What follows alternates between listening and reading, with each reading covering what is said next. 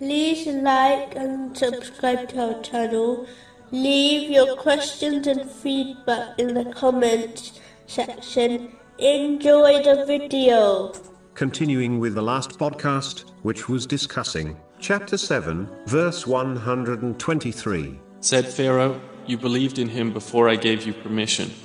Indeed, this is a conspiracy which you conspired in the city to expel therefrom its people. But you are going to know. If a Muslim cannot honestly take part and aid in things which are good, the least they can do is not oppose it, either externally or internally. It is important to note that those who plot evil things will be encompassed by its evil consequences, even if this punishment is delayed and not obvious to them. Chapter 35, verse 43. But the evil plot does not encompass except its own people. Moving on to chapter 7, verse 124. I will surely cut off your hands and your feet on opposite sides, then I will surely crucify you all.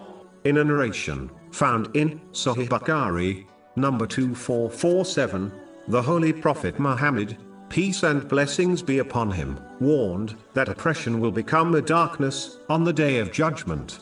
This is vital to avoid, as those who find themselves plunged in darkness will unlikely find their way to paradise. Only those who will be provided a guiding light will be able to do this successfully. Oppression can take many forms. The first type is when one fails to fulfill the commands of Allah, the Exalted, and refrain from His prohibitions. Even though this has no effect on the infinite status of Allah, the Exalted, it will cause one to become submerged in darkness in both worlds. According to a narration found in Sunan Ibn Majah, number 4244, whenever someone commits a sin, a black spot is etched on their spiritual heart. The more their sin, the more darkness their heart will become encompassed in. This will prevent one from accepting and following true guidance in this world, which will ultimately lead to darkness in the next world.